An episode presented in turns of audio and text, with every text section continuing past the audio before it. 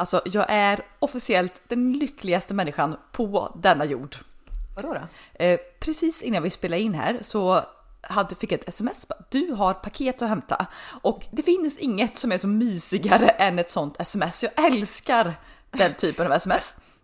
Där är vi så olika. För jag får ju panik när jag får ett sånt sms. För det är typ topp, inte 3. Men det är topp 10 tråkigaste jag vet är att åka och hämta ut ett paket. Men jag ska berätta, jag håller med dig. Men det här förändrades när jag flyttade till Göteborg. Och vårt utlämningsställe ligger liksom... Alltså det är 10 meter från vår lägenhetsport. Så att det, ja, liksom, det, verkligen... det är där skon klämmer. För jag ska ju in i en matbutik och sen i en separat kö till posten. Nej, det hatar man ju. Men här är det bara kila ner för trapporna, runt hörnet, hämt ut paketet. Och vet du vad som precis kom? Nej. Mina citrontallrikar! Alltså. Men gud, jag dör! Fan vad snabbt förresten. Ja, alltså de är så fina. Oh my god. Alltså de är, alltså vet, oj. Jag säger bara, hösten är räddad.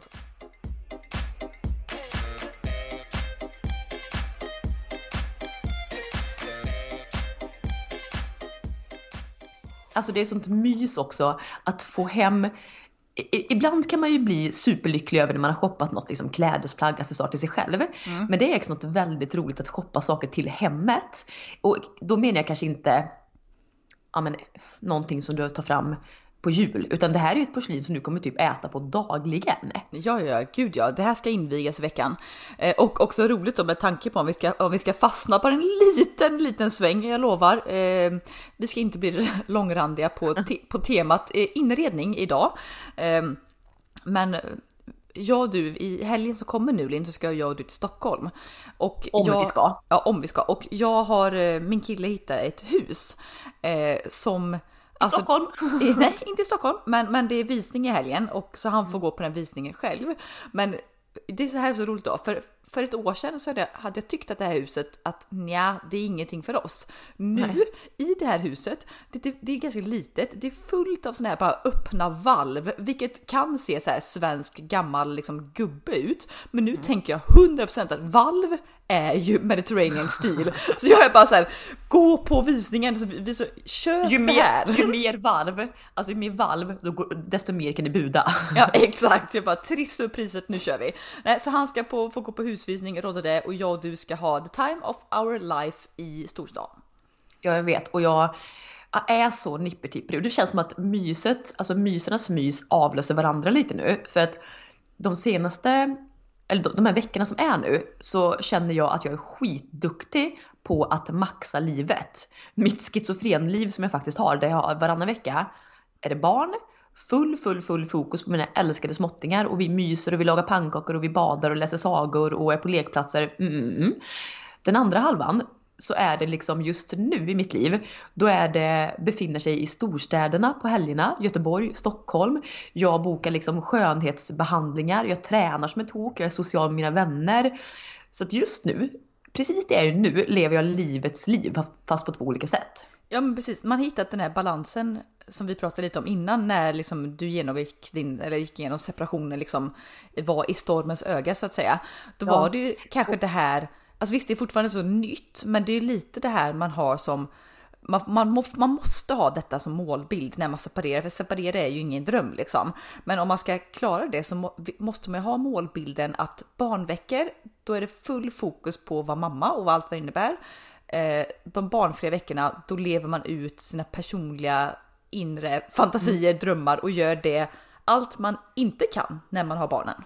Nej, men exakt, och jag tänker, vi har ju typ inte egentligen pratat så mycket om hur jag mår i den här skilsmässan eller någonting för er lyssnare i podden. Så jag tänker, Anna, jag har många andra ämnen idag också, men jag tänker att vi kanske bara kan ta några minuter och faktiskt sammanfatta lite hur allt går.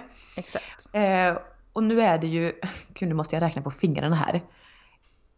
Det är alltså 9 månader sedan drygt, 10 typ, som vi faktiskt, eller vi... Som det blev ett beslut att vi kommer att separera. Sen är det väl 8 månader nu då som vi har varit separerade även rent fysiskt. Alltså men så, gud, bort på olika ställen. Är det så länge? Var det inte i mars? Eller Jo, men början av mars, och det är snart oktober. Herregud. Eller räknar jag fel? April. Mars. Men nej, du får räkna mars som en månad. Det var mars, april, maj, juni, juli, augusti, september. Okej, ja, det är 7 månader. Man räknar väl inte mars? Alltså, nu måste jag... Vänta lite, nej. Jo, men nu stannade jag och räknade på september. Hade jag räknat från april så hade jag stannat i oktober. Ja, exakt. Du får ju räkna typ, om datumet var 10 mars så är det 1 månad den 10 april, 2 månader 10 maj och så vidare. Så jo, börjar man ju såhär, april. Ja, jag vet, men det kommer bli skitsamma. Det här hade jag som förklaring för min kille för några veckor sedan. Det här med att det var när vi skulle åka på semester. Då åkte vi ju lördag till lördag, var vi i Grekland. Och han bara, vi är borta en vecka. Och jag bara, nej, det är 8 dagar. Och han bara, nej, men det är ju lördag till lördag. Jag bara, ja, men åk. Alltså, jag försöker förklara. Lördag till fredag är 7 dagar. Men för det här är också så roligt. På tal om mitt ex då. Det här minns jag som en sån grej som... Han lärde sig aldrig. Och han är verkligen smart. Så han är inte korkad på något sätt.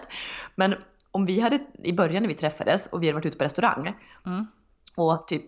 det här kanske inte är en bra liv, ja, skitsamma, men han hade köpt någonting för, men säg till hemmet då, för 200 kronor och jag för 500 kronor.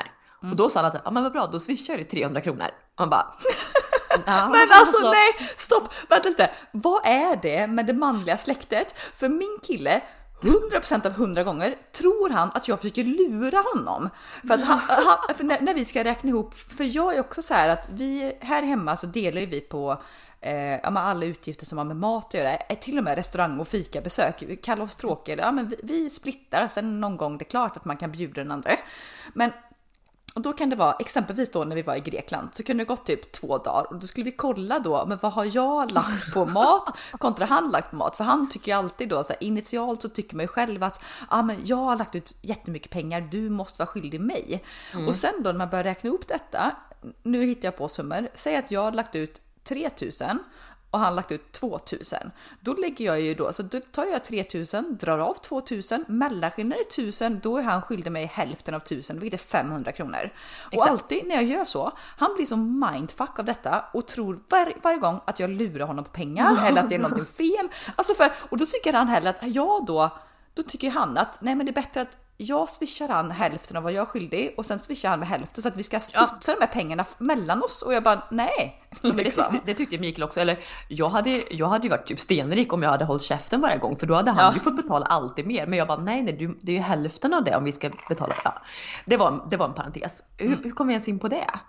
Jo, räkna månader. Ja, exakt. Men hej, hallå. Nej, men det innebär det här att jag och du är väldigt street smart i matte? Eller alltså, de andra bara korkade? Hybrisen kom och ta mig. Jag tror dels generellt att pojkar är mer korkade där. Ja. Men sen har jag och du faktiskt läst matte E. Vilket är ju, då räknar du egentligen bara med bokstäver och skit. Det har man ju aldrig haft nytta av i livet. Men jag tror att jag är ganska smart. Alltså även typ gångertabell och sånt kan jag ju... Men typ så rinnande vatten, och jag är ju inte den som tar fram miniräknaren vid minsta liksom grej. Nej, men det är ändå roligt också för att när jag ska förklara hur jag räknar så jag är sämst på pedagogik. Nej, men jag kan inte förklara hur jag gör. Vi skulle aldrig kunna bli lärare, för jag blir också bara irriterad när folk bara, men fattar du inte, det är ju självklart liksom. Ja, exakt. Och jag kan absolut inte, för jag blir också irriterad på mig själv för jag kan inte förklara, utan nej, men jag bara vet att liksom ja, vad fan ska jag säga nu? Roten med 4 är 2. Alltså, ja, men exakt. 12 gånger 12 är 144. Det vet man bara. Jag kan inte förklara hur man räknar jag kan inte. Det är det jag är livrädd för nu med mina barn. När jag ska börja förklara saker framöver i läxor. Då känner jag, typ thank God att vi lever på 2020-talet. Och det finns typ såna här smarta appar för sånt. Tack och hej. Ja. Okej, ja, men återigen då. Nu låter man så tråkig att tiden läker alla sår, bla bla bla bla bla.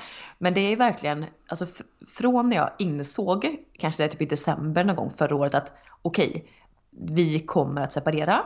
Då hade jag ju liksom personal meltdown, för jag typ ville hellre gå och hänga mig själv än att inse att jag inte skulle få vara mina barn 24/7. Okej, sen var det en bearbetningsprocess några månader. Sen kom dagen då vi skulle börja liksom typ någon natt här, någon natt där. Barnen bodde ju, eller Ines framförallt, när hon var så liten. Hon var ju bara 7 månader när vi separerade. Hon bodde ju hela tiden hos mig, men var iväg hos Mikael ibland. Och Tage var 50-50. Liksom så. En dag här, en dag där. Så. Och det tänkte man att det kommer aldrig gå. Men sen lärde man sig det. Och sen utökade vi liksom successivt nätterna hos varann. Och nu har vi då kommit över till det här varannan vecka. Så nu är vi i det. Hej hej. Mm. Bonusfamiljen känner man sig som. Men nu är man varannan veckas ensamstående förälder. Och varannan vecka liksom. Eller man är ju alltid ensamstående förälder. Men du fattar. Vi kör varannan vecka. Och första veckan där. Då hade jag ju liksom ett litet breakdown. Vi kör byte fredagar. Mm. Och lördagen där när barnen hade åkt iväg och varit borta en natt av 7. Då bara fick jag typ så här. Jag kommer inte klara det här. Det finns inte en jävla chans att jag kommer klara det här. Nej, för då var det också så att ja, men ni hade ju gått ja, men från att även om du varit ifrån barn innan så var det så här att ja, men okej, det här är en dag av två. Om 2,5 dagar får jag se dem. Det var 2 nätter. Jag kan tänka mig nu att det kändes som ett bestiget berg. Att man skulle ta sig igenom en hel vecka. Plus att det du hade i bagaget då var att du hade haft barn också en hel vecka. Vilket gjorde att det kändes som att jag hade haft dem nästan. För jag hade varit föräldraledig där i augusti. Så jag hade haft dem varje dag i en månad. Och då går från det till att oj, nu ska de vara borta. Jag kommer inte se dem på 7 dagar. Nej. Och sen kan man säga vad man vill om det. Vissa tycker kanske att man behöver inte vara så hård. Man kan träffa barnen lite på dagtid även när man inte har barnen. Men ja, det är lite komplicerat och vi har känt att... men kan vi säga så här. Men det kan vi säga så här. Du hade väl önskat att din och ditt ex relation hade sett annorlunda ut än vad den gör för barnens skull. Ja, den går upp och ner. Alltså det är kanske inte så konstigt med att det är fortfarande ganska färskt. Många säger att det tar ungefär 2 till 3 år innan man liksom är... Vi är inte ovänner, det är inte det, men det kan bli så här smågrejer ibland som... Ja, skitsamma, vi ska inte fastna i något spår där. Men ni har ju inte kommit till det här Camilla Läckberg-stadiet och alla firar jul ihop. Dit vet jag inte om ni kommer komma heller. Men, nu kan jag bara tala för min egen räkning och jag skulle kunna vara sån. Jo, jag har inga problem med det. Problemet i en relation är att det är 2. Och man, ja, som sagt. Man tycker inte lika där så. Men i alla fall, nu har det bara gått... Ja, men det har ju gått 1 månad nu med varannan vecka. Och nu tycker jag... Jag ska inte ropa hej för tidigt, för det har inte gått så lång tid. Men nu har man ju typ konstigt nog vant sig vid det här också. Jo, men det är så jävla sjukt. Alltså hur också sjukt, faktiskt också sjukt bra. Hur anpassningsbar... människan är till förändringen då. Ja, och jag vet ju detta. För du kommer säkert inte ihåg detta. För nu säger du att det här när ni hade 3 dagar eller varannan dag ni hade i våras att det gick bra. Jag vet ju, du ringde mig och grät typ 2 eller 3 kvällar i rad när du inte hade barnen. Och var så förkrossad och ensam. Och ja, men naturligt att man såklart känner så. Och då vet jag, vi pratade om redan då, fastän det är 4,5 månader sedan. Men då pratade vi om... Det här känns som ett hela mitt liv. Det känns som att jag kommer inte ens ihåg hur det var när man levde 2 vuxna i ett samma hushåll. Jag minns inte den tiden. Nej. Den är raderad, tyvärr. Men då pratade vi om hur viktigt det var att du... Inte det att man ska stoppa huvudet i sanden som en struts och liksom ducka alla jobbiga känslor. Man behöver fejsa dem. Men i sådana här fall, då verkligen... Ja, men det är ju en extrem sorg och saknad att vara ifrån sina barn. Och till en början så behöver man alltså distrahera hjärnan. Så vi pratar om det handlar om överlevnad. Exakt. Helt enkelt. Ja, så till en början då, innan man är bekväm i den fasen, så var det så att varenda kväll du är ensam, liksom, ring en vän, boka in en promenad eller kvällsmat eller fika med en vän, gå och träna, så ha grejer uppbokade på dina liksom ensamma kvällar. Tills det kommer den dagen då du känner att nej, jag behöver inte ligga som en våt fläck på golvet, jag klarar en hel kväll. Då behöver man inte boka upp något. Men liksom, och jag känns som att där är det ju liksom nu. Sen är det klart att det går ups and downs även i det, men... Jo, men det är precis som du säger, och det handlar inte om att man stoppar huvudet i sanden eller inte fejsar sin verklighet. Jag tycker verkligen inte att man ska så här, ja men... Sitt hemma själv och känn vilka känslor kommer till dig. Bullshit, då dör du liksom. Sen har jag ju tillåtit mig vara ledsen när jag har varit det, och jätteglad när jag har varit det. Och jag har faktiskt heller aldrig känt dåligt samvete när jag är glad och inte med barnen. Vissa tror jag kan känna, typ som när vi var iväg i Göteborg nu, och jag hade svinkul och jag tänkte liksom inte... alltså det är klart jag tänkte på barnen ibland och blev så varm i hjärtat, men jag tänkte inte på dem av saknad, och jag hade heller inte dåligt samvete för att jag var iväg och roa mig i Göteborg, för jag vet ju att de har det jättebra hos deras pappa. Och det var också skönt att känna att, så här att... Men jag tror, för jag bara pausa in där, jag tror att dels så är det en grej som säger, som du lär dig att inte ha dåligt samvete. Men jag minns ju redan när Tage då han var inte ens ett år. Och... Vänta, har du tryckt på play? Jag blir bara nervös nu. Ja, jag tryckte på play. Och vi var i Paris. Då var det jag och min kille, du och ditt ex då. Vi var i Paris i 4 dagar. Mm. Eller 5 dagar till och med. Och jag vet ju att jag frågade någon gång under resan eller efter resan om typ ni saknade Tage. Och jag tror att ditt ex då var mer så att, kanske inte skuldkänsla för att man lämnat barnet hemma, men mer ett verkligen saknad och ville ha kontakt hela tiden. Medan du såklart saknade ditt barn och tänkte på Tage 24/7, men kunde ändå släppa det och bara, nu är jag i Paris, jag ska ha the time of my life liksom. Men jag tror att jag och du är duktiga på det generellt, för det handlar även, du vet som jag pratat om 1000 gånger, att när du går på semester, du stämplar ut från jobbet, då finns inte jobbet. Och det är inget jag säger, utan nej, det finns inte i mitt huvud. Eller när jag går hem 16:30, det finns inte. Jobbar jag? Nej, jag tror inte det. Jag kan däremot säga, jag har svårt att lämna jobbet här, dagligen. När jag verkligen slutar, och framförallt nu när man jobbar hemifrån, det är lätt att man tänker på någon jobbgrej och sånt.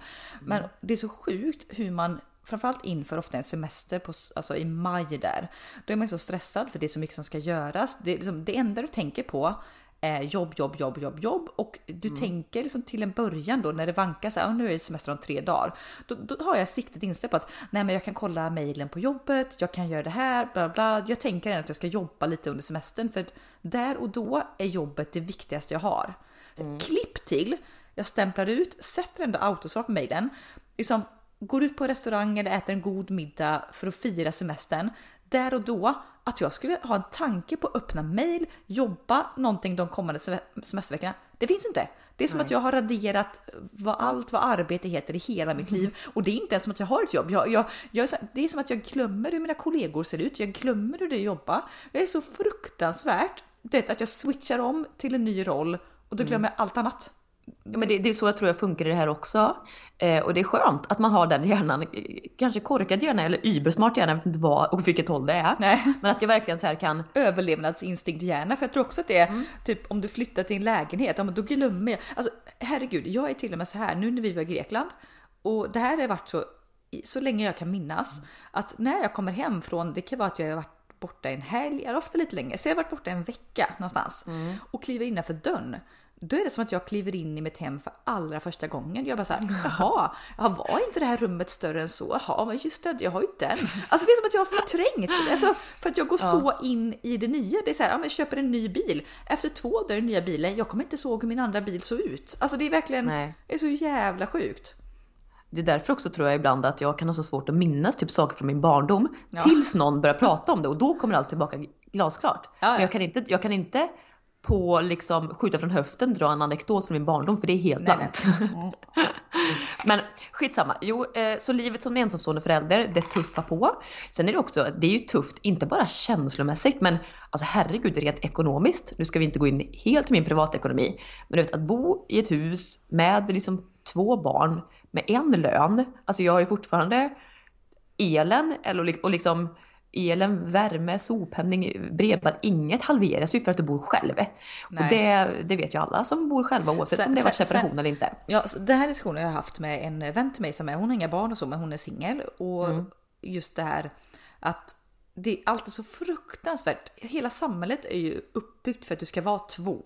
Ja. Vad du än gör så är det par och duo och liksom, och du ska ha råd med saker, då måste du ha 2 löner, och alltså det är verkligen så. Sen så ena sidan man kan tycka att det är liksom, ett konstigt system. Andra sidan är ju så att det finns inget land i världen, typ, jag har sådana statistik på det här för ett tag sedan, som har så mycket singelhushåll som Sverige. Nej, jag vet. Och det är också att när man är ensamstående, du ska inte bo i en 1:a, nej, minst en 2:a eller 3:a. Mind you, du har barn, men du bor i hus. Alltså du med liksom världens största trädgård och bla bla.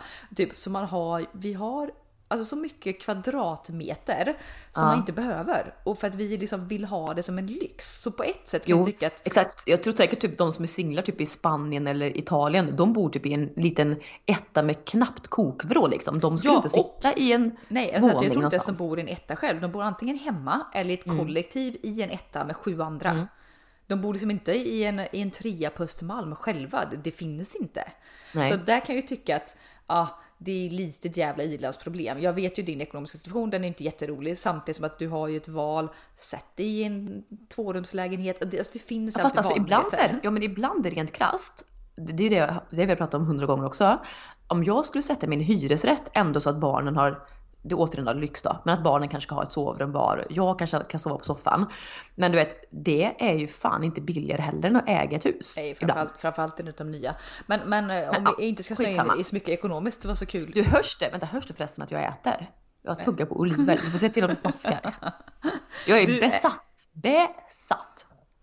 Ja, gud så trevligt. Vi var ju förra helgen sagt, när du var nere var vi i saluhallarna och strosade runt. Och du vet man bara, ge mig en årsförbrukning av liksom, oliver från salarna. Herregud, vad mycket gott. Men det... Gud, vad det här liksom blir en studsig podd med kanske oklart innehåll. Men, men på tal om... Har vi någonsin någon röd tråd? Jag vet inte, ibland. Det kommer folks... Vi ska köra lite temapoddar längre fram i höst. Men jag sprang på en... inte vän kanske, men en bekant på gymmet häromdagen.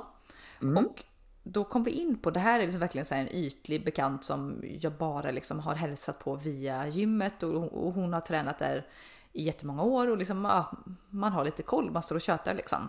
Och vi, men det är som jag och du Elin, vi har ju inga filter, jag kan ju lätt komma in på så här, men inte bara snicksnack om vädret, utan vi kom in ändå på lite så här ämnen, och det kan jag göra på typ 2 sekunder med någon som jag ändå definierar som väldigt, väldigt, väldigt ytlig bekant, snudd på främling liksom. Det spelar ingen roll. Nej, liksom. Det spelar ingen roll. Men då pratade vi om lite det här, jag vet inte om vi har snuddat på det här med tidigare i podden, men just att när man är i åldern som vi är, mellan 30 och typ 35, då känns det som att det finns en sån förväntan av andra, av samhället, av sig själv, att du ska ha allt. Du ska ha barn, du ska vara gift, du ska ha ett hus, du ska ha en bra bil, gärna kanske sommar- eller landställe. Eller båt. Eller liksom, båt. Ja, och en superkarriär. Och det säger ju sig självt att för det första måste du vara miljardär för att ha alla de här grejerna, vilket många, inte 30-åringar i Sverige, inte är. För det andra, alltså det här är en tidsspann vi pratar om på 5 år.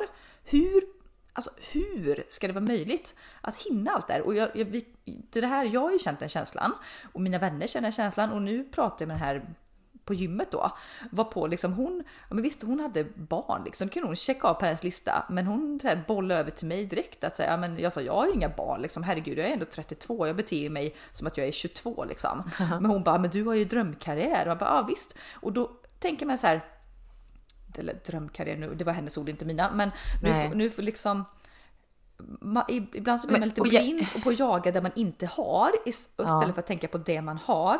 Och jag kan bli så less på att samhället sätter som press. Det är bara, nu är vi bara som spinna loss här. Vi pratar ju, vi sett det här vanlife-paret på YouTube som byggt en husbil eller van och kör runt i Europa. Och det är sån kontrast till liksom, nu är alla i vår omgivning typ har köpt hus. Och det varenda middag man är på nu är det så här att, men ska du gå på en visning och se ett hus, bla bla. Alltså det är klart att vi vill ha hus. Men är det verkligen det man vill? Eller vill vi bara liksom... För att det förväntas av en. Ja, precis. Eller vill vi bara, vi orkar inte lägga en hel månadslön på boende. Vi vill bo lite billigare och resa. Jag tror ju, men det är som återigen, allt är inte för alla. Och jag tror... Just i ert fall, alltså det är klart att ni skulle ha hus för bekvämligheterna på somrarna och grill och ja. Och men Mediterranean decor. Jo, men precis. Men annars så tror jag typ, ni två, hur ni är, så som jag känner dig och din kille, ni hade ju varit lyckliga in i själen av att hellre leva typ i en husbil i grekiska liksom över den. Där hade ni varit lyckligare än liksom en villa i ett liksom i förorten. Ja, eller bara för att ha min kille är ju lite mer så här rutinmänniska och vill ha en trygg punkt. Hemmet är viktigt. Och jag är också med att hemmet är viktigt. Jag har kanske svårt för kringflackandet. Däremot så vill jag inte lägga all energi på hemmet för att jag... Nej. Alltså jag är ingen sån person som en hel helget bara, åh jag ska bara vara hemma och inte gå ut. Nej, du vill ju fly. Alltså vi vill ju, det här Netflix and chill en dag i soffan hemma. Du kräks. Nej, jag vill fly i mitt hem på något sätt. Liksom. Ja, vi vill göra utflykter. Men sen är det också så skevt då. För säg att det här är verkligen att hårdra det. Men säger du ditt vuxna liv att du ska bocka av typ ett boende typ, ja, giftermål och barn. Mm. Varför i hela helvete skulle du bocka av alla de 3 grejerna på mindre än 5 år? Exakt. Är det inte roligare att typ ta ett så här, okej, när du är 30, kanske hus eller barn. Okej, när du är 40 och sen när du är 50. Alltså varför måste man stressa igenom? För så kan jag ju se i backspegeln nu att jag och mitt ex kanske då stressade igenom alla de här grejerna. Herregud, vi liksom blev ihop, förlovade oss, hade 2 boenden, 2 barn på typ 4 år. Ja, men alltså det är vem som helst att det är liksom... Det är klart det var andra aspekter som hände. Förlovning, första barnet och hus, allt det skedde inom 2,5 år. Ja.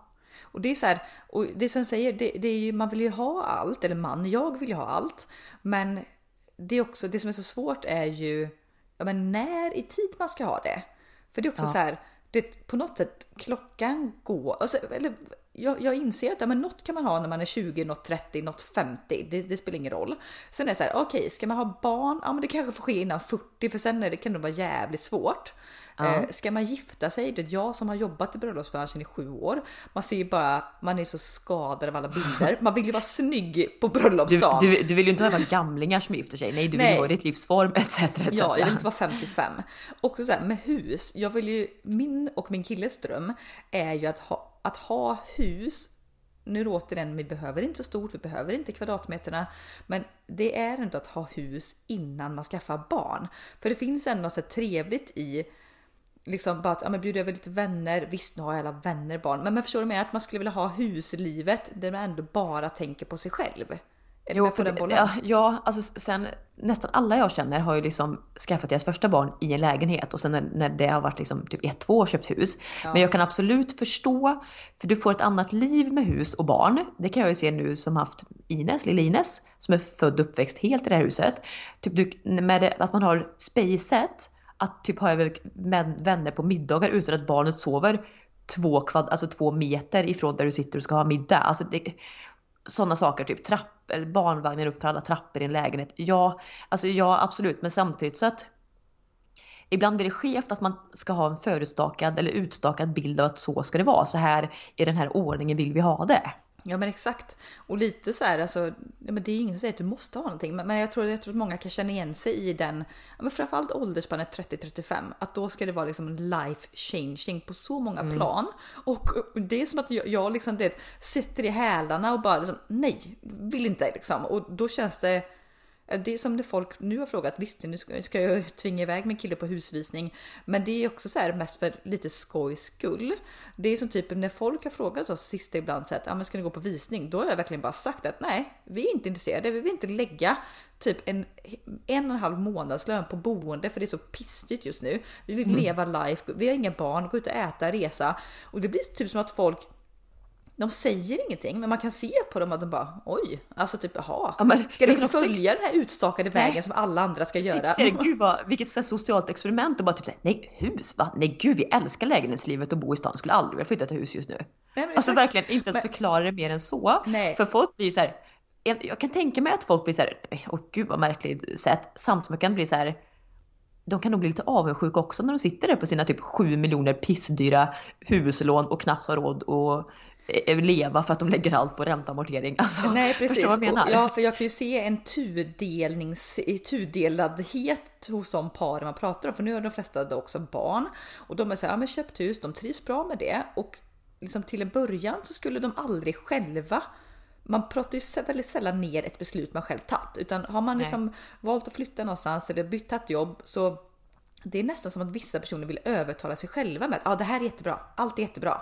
Men det, och sen när man börjar nysta så här så bara, fast drömmen kanske vore ett landställe och sen lägenhet i stad. Alltså då börjar det luckras upp. Och men Anna, den största normen av dem alla som ingen typ kommer erkänna att det är jobbigt, det är att varför ska man inom citationstecken skaffa barn med bara 2 års mellanrum? Ja, fy fan. Nej, gud, kan vi prata en stund om det här? Du är ju en av dem. Ja, jag är en av dem. Och man hör, jag hade argumenten själv att så här, man vill ha liksom småbarnsåren överstreckad bla bla. Men med fast i hand, vilket jag har diskuterat med en ytterligare jättebra kompis till mig som har jättetätt mellan sina barn. Vi försöker istället säga till alla andra som har ett barn nu och ska skaffa det andra att nej, vänta tills första barnet är 3, 4, kanske till och med 5. För det blir inte liksom, man tycker att ja, men man vill ha överstökat. Nej, man går från ett barn 100% jobbigt. Man kan tro att 2 barn blir 200% jobbigt i den unga åldern. Nej, det blir 500% jobbigt. Ja, för helt plötsligt har du bara ett barn som kräver, alltså i blöjåldern så kräver det väldigt mycket uppmärksamhet. Då kan ändå så här, en förälder få en liten situationstecken paus, om det nu man vill kalla ha en paus för sina barn, men då kan man ändå få lite egen tid eller något utrymme till något annat. Men har du 2 barn på 2 vuxna, då har du 100% fullt upp hela tiden. Och för dig då som är som frånskild eller separerad, du har liksom 500% fullt upp. Ja, alltså jag kan säga det, när jag har barnen, det är underbart. Men också när jag slår ner min rumpa i soffan typ vid 8-snåret, du vet, jag är så här du vet, det är som att jag är hjärntrött. Alltså bara så här, vad hände idag? Har jag fått i mig kvällsmat? Du vet, det är så här, man är helt slutkörd. Och det är det här jag menar, för alla liksom, det var ju även när vi växte upp, alla hade liksom en storbror eller liksom lilla syster. Det skilde alltid 2 år på allt och alla. Ja. Så jag hoppas ju att det är en trend som kommer liksom ruckas lite på med tiden här nu, att folk kanske inser att nej, men vi väntar 4 år till nästa barn, så hinner den bli lite mer självständig. Ja, och liksom... det är så befriande man hör dels folk som bara, ah, men jag är 36 och skaffar barn första gången, man bara, då tycker man såhär, ah, bra, det finns hopp för mig då som inte är 22 längre. Sen andra grejen då, folk som bara såhär, nej men det skiljer, nu är vår liksom, dotter eller son 5 år, nu ska vi försöka få ett andra barn liksom. Och man bara, ja men vad klokt, vad bra, alltså smart. Ja, för det sjuka också, skulle man se någon typ på stan eller ha någon bekant så skulle ha typ en 5- eller 6-åring, då går ju tankarna så här, jaha, det blir ett ensam barn.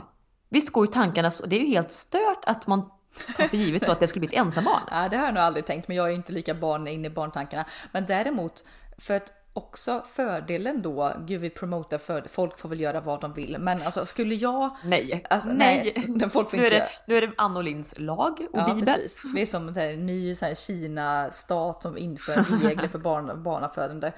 Nej, men också så här att man ser ju på, i alla fall, alltså nu pratar jag bara för mig och min kille, för det här tycker jag är så roligt. Jag har haft väldigt många i min typ kollega eller yttre bekantskapskrets som ja, men de ser att jag går upp i åren, de ser att liksom, mina vänner ska få barn, och de kan ju ibland fråga sig, ja ah, men inte ni nu borde ni också vara sugna på barn. Och det normala situationstecken är väl kanske att ja, men, ju fler vänner och familj och i närhet och som skaffar barn så borde man ju själv bli sugen på det. För mig och min kille, alltså nu blir det privata, men det är precis tvärtom. För vi ser 100% bara allt.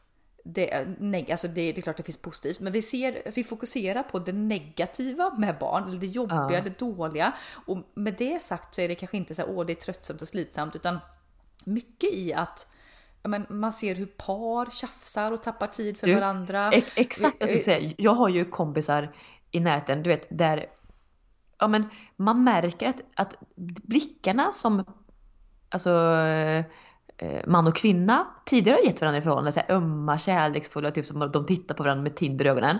Nu över middagsbordet när de har en unge mellan sig blir lite fan, ta upp skeden du den här gången då. Alltså det är lite hatiska blickar som jag vet är ju för att båda är ju så jävla trötta. Det finns också en frustration över att den ena personen tycker säkert att den drar ett tyngre lass än den andra. Och helt motsatt effekt på andra parten.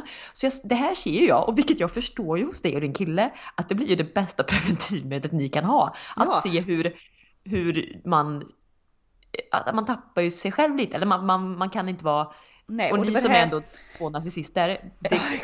Det kanske dock skulle vara bra för oss att skaffa barn. Och kanske vi får lägga undan egotänken lite. Men för det jag skulle säga då, som kan vara räddningen på hur när vi ser detta och tänker oh my god, vi vill aldrig ha barn. Det känns ju då som att det är alltså en större åldersskillnad mellan barnen. För att de här småbarnsåren är ju... Alltså, extremt påfrestande. Men som par då, alltså klarar man sig igenom då när tills barnet är typ 2-3, då har man ändå klarat en ganska tuff fas liksom. Mm. Att då ha, inte lätt, men lite nedförsbacke, typ 2 år, till barn till 5, då också samlar man energi, du bygger antagligen upp starkare band till din partner, eller kanske tvärtom, du kanske inser att nej, men det här är ingenting vi ska satsa vidare på. Nej, då behöver du inte sätta ett till barn till världen, utan då gör ni, alltså tar ni en break från varandra, eller så har ni liksom hittat tillbaka till kärleken till varandra, till teamworket, och är redo för nästa barn. Att det bara rusa in i det. Ja, för nu blir det så här, när barnet är 1-2 år, du är helt slut, du är som att du dränerar på energi.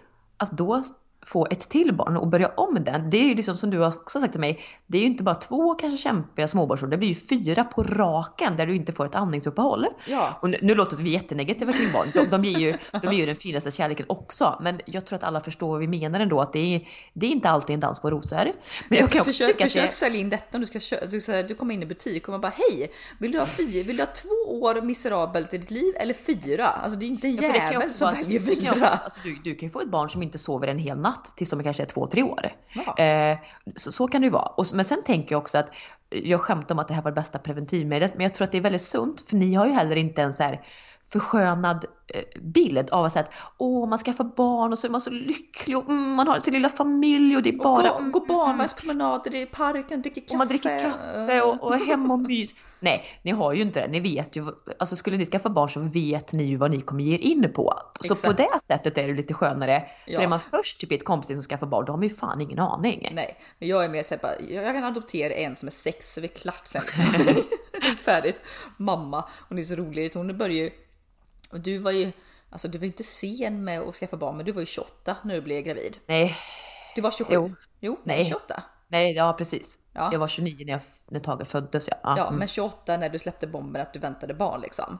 Och mammas första reaktion var då typ, det var på tiden, typ. Hon tycker att jag och du är liksom väldigt så late bloomers. Och för några veckor sedan när jag träffade henne så var det så här serious talk. Hon bara, när ska du skaffa barn då? Alltså typ, tycker att jag är hopplös. Jag tror hon tar ju inte upp det jätteofta, men jag tror innerst inne att hon har lite oro för. Hon bara så här, Anna kommer ju ångra det. För hon tror ju verkligen att du är så här 100 000% anti-barn. Så, men hon är också övertygad om att säga, Anna kommer ångra det här om inte hon... Ja. Sen vet man ju inte, du kanske aldrig kan få barn. Who knows? Nej, jag har liksom aldrig testat. Jag har aldrig provat och typ... Gud vet, alltså med tanke på fan all sjukdom och jävelskap, det är klart som fasen jag inte kan bli gravid, säkert. Nu vet jag inte, nu ska inte jinxa något. Men jag är så här, men mamma sa det bara, du kommer ju säkert ångra detta. Man bara, nej men alltså... Det är 2021, det finns alternativ. Om inte jag kan få egna barn och jag kommer på det kanske för surrogatmamma bara. Ja, surrogatmamma eller adoptera. Det är väl inget fel med att adoptera, för jag vill alltså så här, min största rädsla, men det jag inte vill. Jag vill inte bli själv som gammal. Man vill ju ha en familj och fira jul med och man vill ha barn och barnbarn. Det är drömmen. Men vill jag ha barn? Nej. Alltså, nej. Nej, men du är som Tiffany där i Hipp Hipp liksom. Du, du vill adoptera en 18-åring typ. Ja, alltså, det har varit guld. Så att det förstår jag, det är ingen stress heller. Skulle det gå för länge, äggen har fan rutsnat där inne i äggstockarna, då bara, det finns adoption, det är perfekt.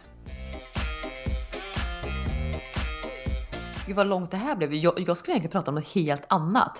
Ja.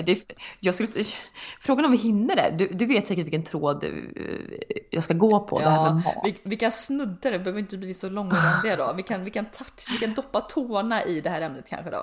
Ja, för det här började egentligen med att jag lyssnade på... Eller jag och du har pratat om det här jättemånga gånger. Men vi fick upp lågan igen när jag lyssnade på morgonpasset i veckan. Och de pratade om så här fenomenet när man var liten och kom hem från skolan. Att det liksom kunde finnas, då var det typ Billys panpizza, Gorbis prågare, risifrutti. Att liksom sånt fanns det hemma. Men det var liksom inte bara att gå och ta. Utan ofta hade kanske föräldrarna köpt det. Att det stod där för att det skulle användas vid ett specifikt tillfälle. Typ att nej, men den där risifrutten skulle ni haft när ni ska på kupp eller tävlingskupp liksom, i helgen. Så den kan man inte bara ta. Och då kom vi in på det här, för du alltså jag lever själv nu, vilket är livets liv vad gäller då. Jag vet det jag handlar, det finns i kylskåpet, det är ingen annan som tar det. Nej, men jag och du är ju vi är ju kylskåpsnazis. nazis med stort N. Mm. Och för då kommer jag tänka på att tänk när man om många år framöver här då, när jag liksom kanske varit och storhandlat, man har tänkt en viss grej till kvällsmat, kommer hem, nej men då har barnen slutat skolan, kommit hem, varit hungriga, öppnat kylskåpet och ätit, och då kanske de har ätit upp det jag hade tänkt, eller delar av det jag hade tänkt till middagen. Då kommer det också bli, det var som att jag sa att jag skulle vilja ha typ en del av kylskåpet skulle vara med hänglås. Ja, men det finns ingenting som ändrar upp mig så mycket, och jag vet inte var det här kommer ifrån riktigt. Det är väl alltså från kanske perioder, inte så länge då, men att levt själv, och också att jag är ju den i, ja, men i typ alla mina relationer och även i det här hushållet som ansvarar för matinköp och planering av veckans mat, alltså så. Och det här kommer väl från, jag och du är väldigt duktiga på det från studenttiden, att man så här veckohandlar, vi har pratat om det här tidigare. Ja. Och det är liksom, alltså, det är också 100% inget svinn vi handlar, verkligen det som ska ätas i en vecka. Sen ska kylskåpet vara mer eller mindre tomt på söndag kväll. Alltså, jag är ansiktet utåt för icke-matsvinn. Alltså vet, så som mitt kylskåp, jag veckohandlar på söndagar som ska räcka till fredag eftermiddag. Så fredag då är helghandlingen. Mm. Men fredag där, alltså det jag öppnar med kylskåp, det som står där, det är en halv burk typ oliver, en gul lök och lite typ ketchupflaskor. Det, alltså that's it, det finns ingen mat. För jag har planerat så här minutiöst in i minsta detalj att ja, men okej, till hela veckan behöver 1,5 gurka, 4 tomater. Alltså jag köper bara det som behövs. Vi är ju en matkasse i levande form. Exakt. Och då, mind you, det har hänt så många gånger typ, att jag planerar, jag typ, ja men vad är jag för människa? Jag låter helt sinnessjuk, men jag också säger till min kille att det här får du äta, det här ska vi äta imorgon, det här ska vi äta, för jag han är så hundsad, va? Ja, han är så hundsad. Men ibland så då släpper lite på tygen och säger att ja, men han brukar äta det här och det här. Jag säger inte till han att han inte får ta den här burken med vad det nu kan vara. Nej, sen 2 dagar senare så är jag hemma och som ser fram emot att jag ska äta den här som är längst, tatt, liksom gömt längst bak i kylskåpet. Men nej, då har han hittat den och ätit upp den. Och du vet, det, alltså jag skulle kunna mörda för det här. Alltså det blir svart. Men också, det blir svart. Men det är också det fenomenet som det är typ det enda ni, eller om ni bråkar något så är de här grejerna att du kan ju typ köpa en typ proteinbar, lägga i skafferiet och inte för att äta, där är jag och du likadana, att vi köper ju inte det för att äta liksom nu direkt, utan den ska ligga i skafferiet för framtida ändamål. Om det är om 3 dagar eller 3 veckor, det spelar ingen roll, men du vet att den ligger där så att ja, så. Men i din kille är det ju så här, det som finns hemma, det äter man. Ja. Så det är ofta att du, när du kanske efter en vecka senare kommer på att just jag har en proteinbar i skafferiet, den ska jag ta med till jobbet idag. Öppnar, nej då är den borta. Och då är det ju rage. Men det här är ju sån här grej, nu när vi börjar podda, om ni hörde att jag liksom slurpar lite. Jag dricker alltså San Pellegrino rossa, det blir livets god. Jag gillar ju inte annars läsk, men det här är alltså, nej, men den är, shit. Alltså, ja, det är så gott. Och som sagt, jag köper ju alltså kanske någon så här form av läskeblask. Vad kan vi säga? 6 gånger per år. Det är inte ofta. Och då köper jag en sån här burk. Jag får feeling liksom inför en helghandling. Ställer den i kylskåpet. För att jag ska dricka den kanske tänkte jag men imorgon eller något sådär. Sen då när morgonen kommer bara, nej men jag är mer sugen på ett glas vitt eller så. Så jag skiter i den. Sen då kan jag ju men kanske 4,5 vecka senare bara att men nu är jag sugen på den här drickan. Vad bra att jag köpte den för 4,5 vecka sedan. Och då tillfredsställande öppna kylen, hitta drickan längst in, ta den. Men det här är så många gånger som, så, för min kille är så här, det man köper det äter man upp direkt. Och när jag då inte dricker upp den här direkt, då tar han sig frihet och tänker men hon har inte druckit upp den är min. Så det, när jag har kommit då 4,5 vecka senare, så sugen på den här lilla läskande grejen, fyllt ett glas med is och den är borta. Och det finns som ingenting som gör mig så nattsvart. Och också då mötas av kommentaren, ja men du har ju inte druckit den, ja, men jag köper en ny. Och så bara, men köp en ny då. Om du dricker upp den, gå till butiken 2 minuter senare, köp en ny, replace it. Men nej, det händer ju inte. Och du vet, alltså det här kan låta så banalt i folks ögon. Ja, exakt, men det var ju bara en sån, du får väl gå och köpa en ny bara. Nej, det handlar inte om att det kanske tar mig 10 minuter att gå och köpa en ny, absolut. Men det handlar om att jag visste att den står där, jag skulle vilja ha den nu. Ja, liksom, för att den, att jag ska gå till butiken 5 minuter, då har jag tappat suget, då är det för sent. Det är så här, du inkräktar på mitt personliga, det är liksom, det är så, det är så lågt under bältet alltså. Ja, men ni kommer få börja med sån här som inneboende har, typ att den här hyllan, den är typ din, den här hyllan är min, don't fucking touch. Nej, I tried, kan jag med, I have tried. Men det är lite kul att se vad folk ragear på. Det här är nog mitt största rage i hemmet. Det är ju detta. Det är, ja. Det är, eller jag vet när jag bodde ihop då, och män äter ju alltid mer, och jag var också återigen där, jag var den som handlade och lagade maten.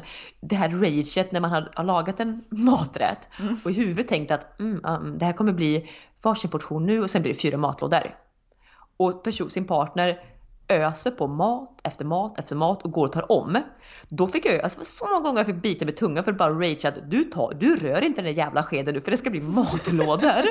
Alltså vet, men vi är ju mathitler, eller liksom planeringsmathitler deluxe. Ja, och det är mer så här, jag har redan förekommit det problemet för att jag är som en mattant, så jag lägger upp maten här hemma och sen så när jag ser att min kille ska resa 15 mer så bara Ta en sked till och slå i dig.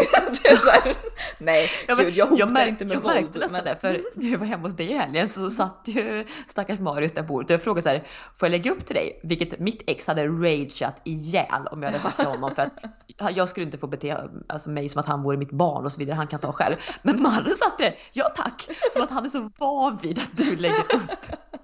Och så undrar man varför män inte blir mer självständiga. Alltså vi snackar om att vi kvinnor, vi säger jag skjuter med foten. Men jag är nöjd med det. För allt när det gäller mat. Annars här, ja, men skulle mannen i hushållet ansvara för all matinköp, alltså gör vad du vill, jag bryr mig inte. Men det är jag som ansvarar för all planering. Då är det mina regler.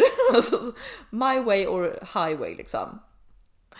Mycket solig partnerskap där. Hata barn, vill inte liksom ha enligt normerna. Rör du så dör du. Ibland känner jag så här, borde jag ha lite så här varje timme med poddar att man utelämnar för mycket av sig själv. Det är verkligen, alltså jag pratade med en kollega lite om den här typen av ämnen, framförallt med barn och så, hur jag var. Och han bara, du är fan inte klok. Och man bara, nej. Men jag och du, vi har ju heller inga skrupler. Alltså folk får tycka vad de vill och vad ska du inte bry mig mindre. Nej. Nej.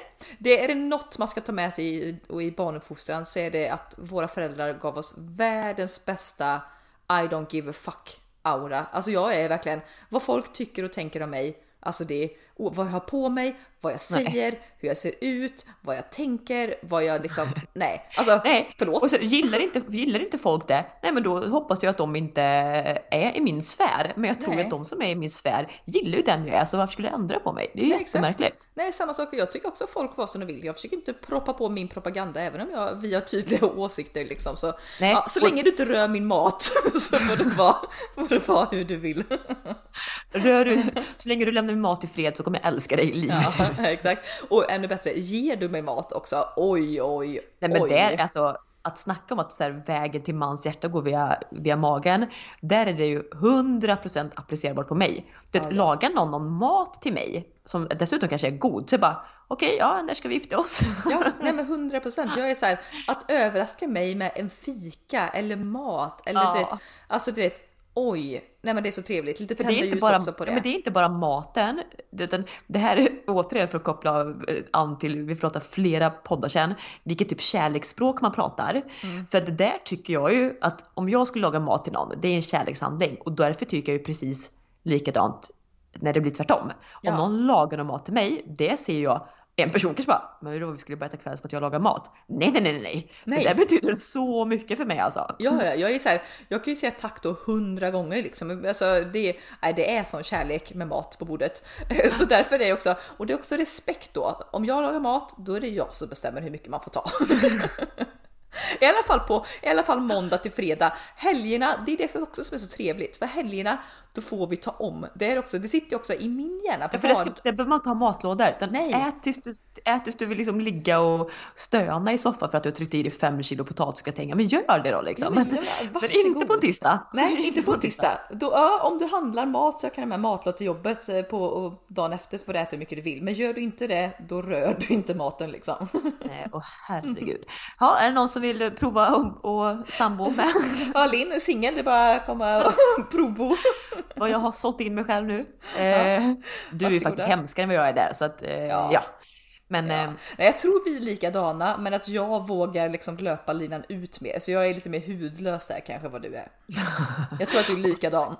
Ja, kanske längst in. Ja. Framförallt nu kanske när jag får lära mig också bo själv. Eller typ bli van vid att bo själv ett tag. Att det verkligen bara är mina regler som gäller. Det var inte jag som sa att du skulle skaffa hänglås i kylen. Det var du själv. Så att, och det är mot dina barn. Det var ju mot dina barn också. Fan vilken hemsk mamma. Kommer ta hem det kanske efter fotbollsträning när han är 12 och bara... Allt på kylskåpet är hänglås. Det står ett paket havregryn fram. Bara, du kan jag gröt. Så. Är du hungrig så varsågod, det finns vatten och salt. Jag säger det, du är likadan som mig. Det är bara att inse. Ja. Jag tror också att det här kommer vara så här att jag och du från åren 0 till typ 15 identiska. Mellan 15 och 30 testade våra egna vingar lite grann. Från 30 uppåt nu. Jag lovar, vi kommer vara en person när vi är 45 eller in. Då är vi jag tror också det, att det är så jävla mycket likheter nu som kommer. Du vet, vi har provat vingarna på sina håll. Även fast vi är på olika platser i livet så bara, det finns så kanske för många gemensamma nämnare i. Jag tror det, för till och med nu börjar vi snudda in på samma. Vi har varit extremt olika på klädstil och inredningsstil. Men mind you, vi börjar toucha. Du lånar mina skor i helgen. Ett par skor som du aldrig hade haft på dig för 5 år sedan. Nej. Och det är jag menat. Det är nu, och liksom jag som har köpt begagnade typ bord på loppis där för att göra om. Vem har köpt bord och stolar på loppis, Anna? Jajamän. Jag säger det, samma skrot och korn. We come as one. Men snicksnackare, för att inte ni ska liksom blöda öronen av vårt snicksnack här nu, så säger vi tack och hej för veckans podd. Vi hörs om en vecka. Puss!